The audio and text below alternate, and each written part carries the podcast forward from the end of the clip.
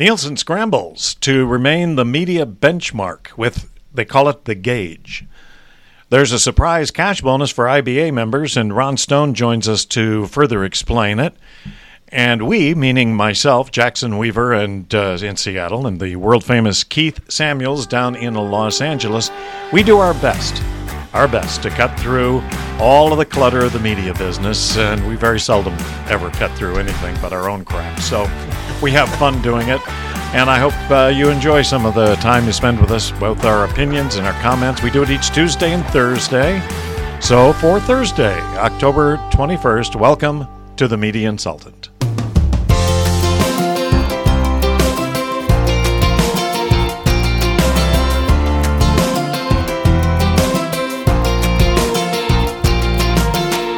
Well, good morning, and for a quick update on what's going on with the IBA, which of course is the Independent Broadcasters Association, Keith and I have invited Ron Stone on this morning to give us a quick update on what's going on. Good morning, Ron Stone. Good to see you. Good morning. Good to see you guys again. Good so, morning, Ron. give us an update. Uh, the last time we talked, you had a real exciting contest going $2,000 a day for six weeks, which is a mind blow for most of the radio stations in markets under size 50. I'd like to see how it's gone and how you feel about it at this point. Well, I feel great about it. It's gone wonderful. Uh, it's been seamless. We've had no issues whatsoever. Uh, we have we're now gosh we've got three weeks left on it, so we're halfway through it. Mm-hmm. we've been doing two thousand dollars a day, two one thousand dollar winners every day, Monday through Friday since uh, September twentieth. Wow! And so it's gone spectacular. We have about three hundred stations that participated in the contest, which was up substantially from the last contest we did, and the dollars themselves, total dollars that were given away, uh, were up from forty thousand in the first contest to sixty thousand in this contest. So I'm hoping that that will continue to grow every time we do this. Uh, but it's been great. I mean, I think the stations have really liked it. Um, they they they've enjoyed uh, the process. It's a simple, you know, we've made it simple. Hmm. And so, you know, for most people like me in radio, you know, they need it simple. I definitely do, and uh, and so it's been great all the way around. So Ron, Ron, how tell me about the or tell us about the the geographical spread. I mean, I mean, is this you know pretty much a, a, a national coverage uh, for the contest? I mean, it's yeah, the 300 stations that are participating are are basically across the country. I mean, I, I don't know that we have a single state that doesn't have at least a station mm. uh, participating. So it's uh, it got really good. I mean, we got good cross country uh, coverage out of this, and so it's been it's been great. We've had you know we've had some stations that have had multiple winners even, wow. and so you can it's interesting because you can tell the ones that are really uh, working this the way you would want to see somebody work a contest. You can definitely tell because you you see it in the the number of listeners that um, register under that station because every station has its own widget on its website that we develop for them and so we know we know exactly where they come from and so it's uh, it's been interesting in that regard but everybody's getting better and better at it you know a lot of these stations have never participated in a national contest before mm. and in fact the first time i ever did was when alpha media made theirs available and we participated with them in theirs and so that's you know that was a solid background that was like you know getting a a bachelor's degree in how to do it because they did it really well too. They, they made your mistakes for you, right? Yeah, I don't really remember a whole lot of mistakes they made. I mean, they had, you know, Randy Poole was the um, person that really kind of led that whole effort for them, and she's really smart and really good at it. She's no longer with them now. She's with um, Promo Suite now. Mm, uh, yeah. But uh, yeah, no, it was good. It was a good learning experience. It's been great for the IBA. We're going to continue it. In fact, we just announced a surprise for the fall participants uh, because the, you know we were trying, we were hoping to have enough participation to do ninety thousand, and we didn't get there. Mm. But we did get enough to where we're going to be able to come back in January and do a special after Christmas promotion for the stations that participated in the fall mm-hmm. at no additional investment on their part. Uh, they're they're going to get another contest where we're going to do two thousand dollars a week, pay your Christmas bills for you, um, yeah. for uh, for six weeks. We're going to do that starting January, I think it's January 10th through February 18th. And that's being offered to the ones that participated in the fall at no additional That is investment. fabulous. Kudos. Hey, a quick uh, change of subject here, Ron. How do you feel the stations are doing? You know, I, my contact with stations, I find some are back to their 2019 level. Some are, uh, you know, 15, 20% off of the 19 level. How are you feeling most of your stations are doing?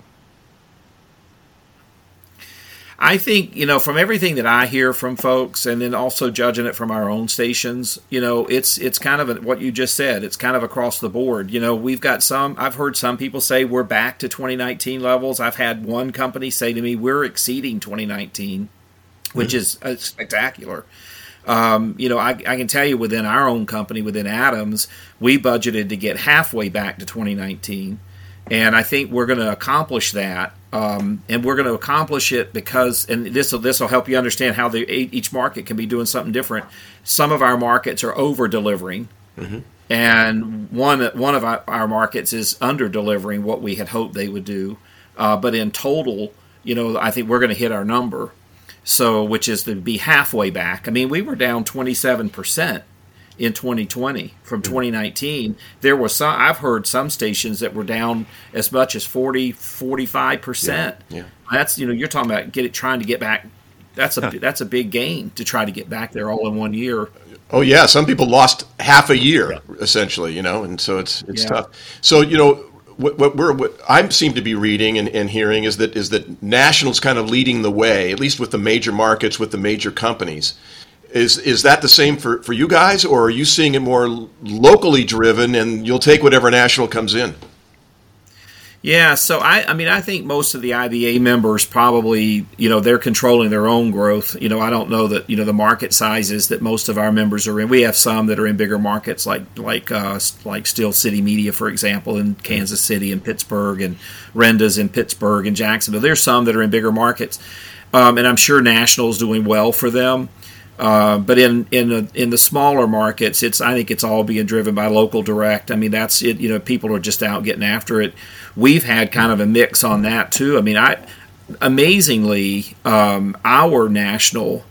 Uh, the market we've had the best national comeback in has been Las Cruces, New Mexico, for some reason. Um, but but you know, like Fort Wayne has done really well with national this year, but like Tallahassee, Florida, for example, we've we really haven't gotten very much national at all, and so it's been an interesting uh, it's been interesting to watch it kind of play out in different in different markets. And Tallahassee's a bigger market than Las Cruces, so yeah. it doesn't you know it doesn't it's like it's hard to put your finger on it. Well, Why? it all comes down at the end of the day to one thing, and that is local operators have to control local revenue because the national is just gravy yep. on top of it. And if you really build your budgeting around national, I think you got a real problem. Well, you do. I mean, we've all seen national, you know, dry up where you know it used to represent twenty percent of a station's, you know, mm-hmm. dollars, total dollars, and it's down to probably about five percent in most wow. cases now. And you know, and that's really driven because we've we've given the networks full carte blanche to our inventory and they're outselling the Home Depots and Geicos for a dollar a spot. Mm-hmm. So we no longer see that money flowing through national like it used to. We we've done the damage ourselves, and the best thing we could ever do for ourselves would be to get away from syndication and get back to live yeah, well, that, it's really hard to pull your hand out of the cookie jar at that point. It really is for everybody. You're right. Hey, quick question. Uh, the Local Journalism Sustainability Act is something IBA is behind. And this, as I see it, are really two bills. One is a House of Representatives bill, which primarily is focused on newspapers, and then there's the Senate bill, which is uh, including both newspaper and radio and TV.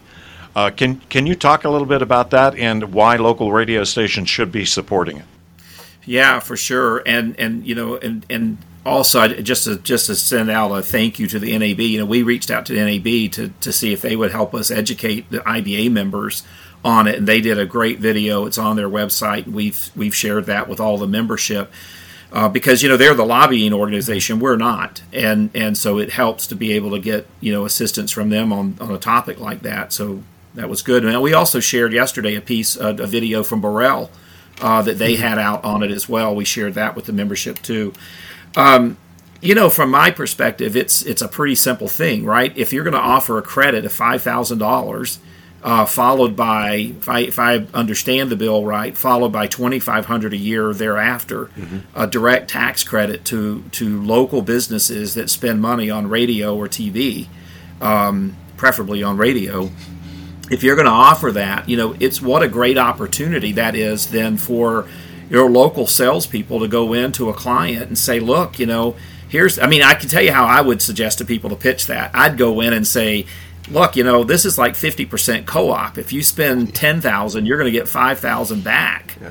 Right. And that's a, you know, what is that? That's $800 a month or so yeah. of a brand new client, somebody that's never done business with you before. There is zero reason that I can think of that a radio station uh, would not want to get behind this because with local mom and pop businesses, we all know most of them don't have huge budgets and sometimes they don't have any budget. Yeah.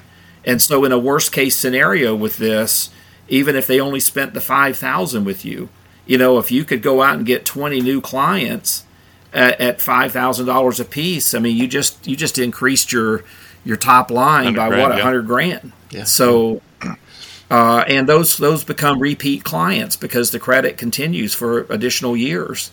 You know, I and I thought the, the Borrell video was, uh, I think Corey, uh, I forget his last name, but uh, did a great job uh, summarizing some of the research they've done that shows some hesitancy that, that local small businesses have to this kind of program and this kind of government program, and how valuable a local sales representative and a local sales organization could be in helping them get past that and explaining the yeah. you know how you get the credit and then and then you can talk about how to use it but uh, I thought it was really helpful in, in explaining that you know rather than just go out and go hey guys you get a five thousand dollar credit because it's not that simple the people are a little hesitant about it believe it or not and, and, and that people like your sales organizations, Ron, could really be helpful and instrumental in educating the, the, the local businesses about that.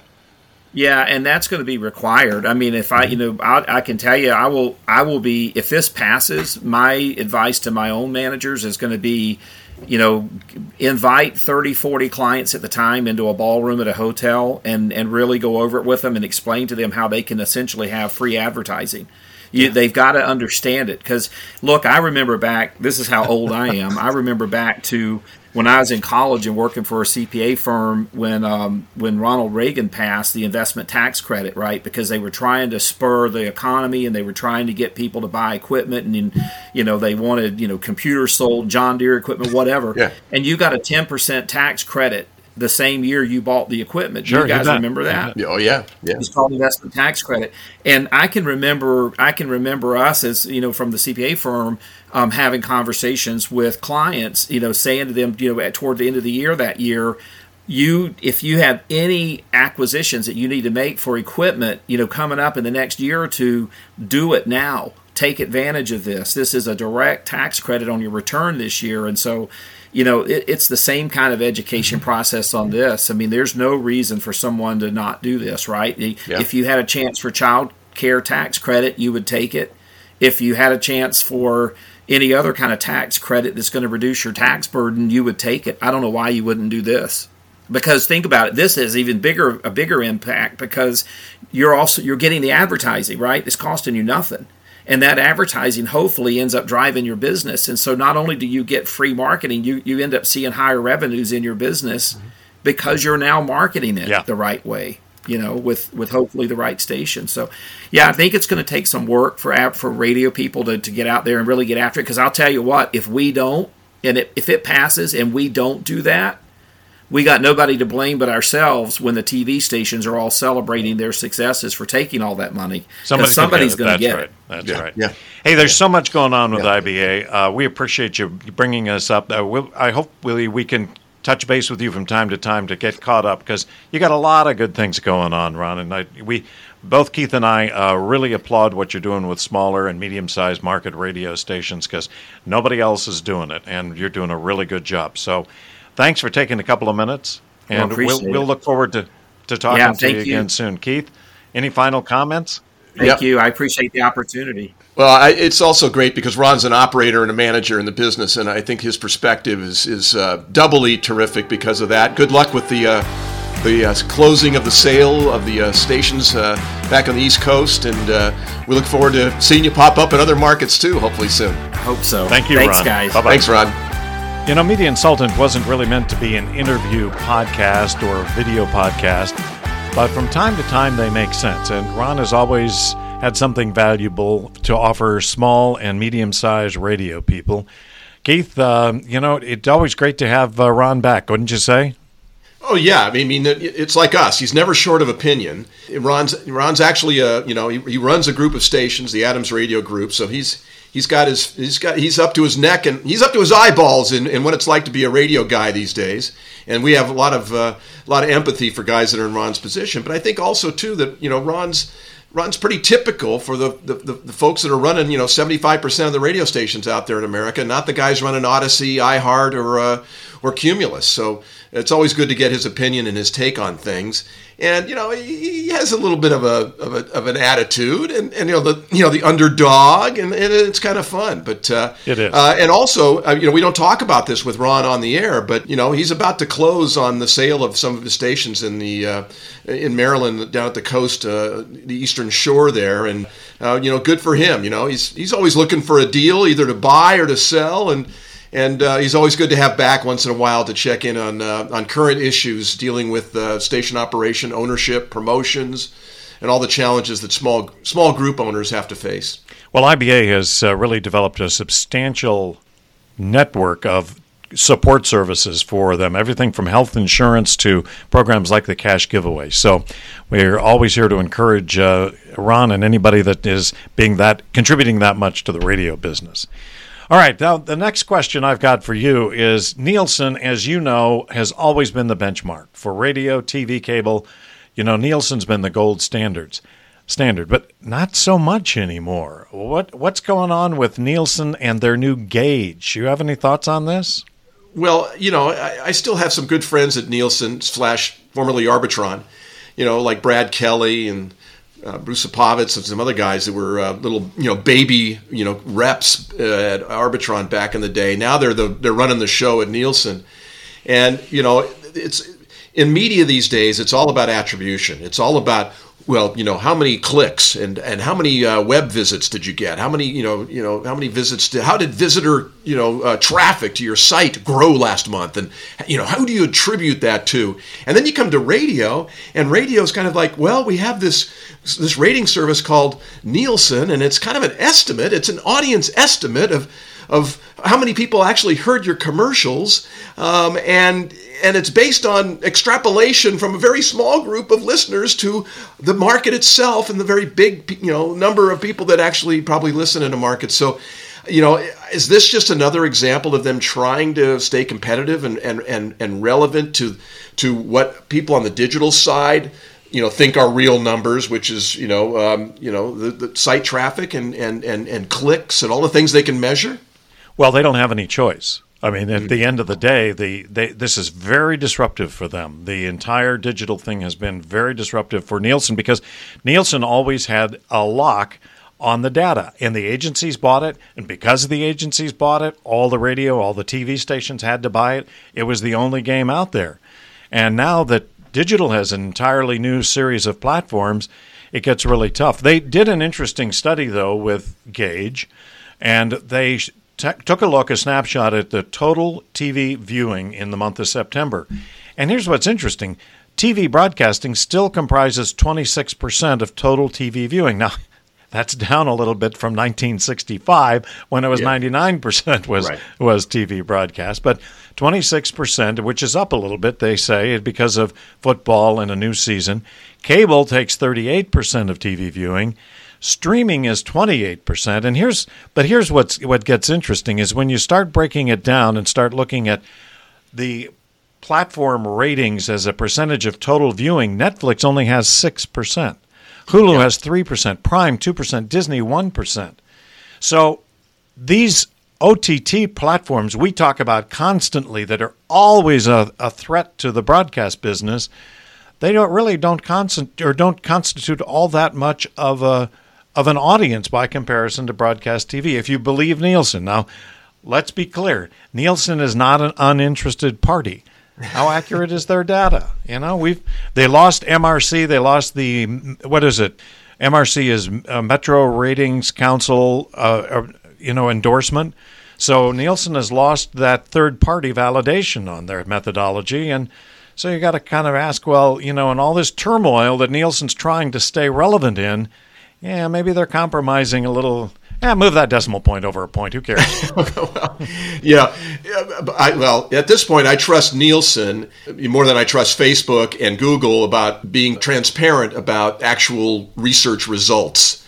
Now, you can question the accuracy of Nielsen and the extrapolation of Nielsen's research methodology, but at least they release it, and at least they have somebody trying to accredit them you know, where you really have to take Facebook's word for it or you have to take Google's word. Trust us. Yes, there are more. Yes, you know, so, oh no, you got to believe us. So, you know, there's a big trust factor going on, uh, particularly on the digital side, and a lot of digital fraud and bots and all this, you know, fake traffic and all this other stuff.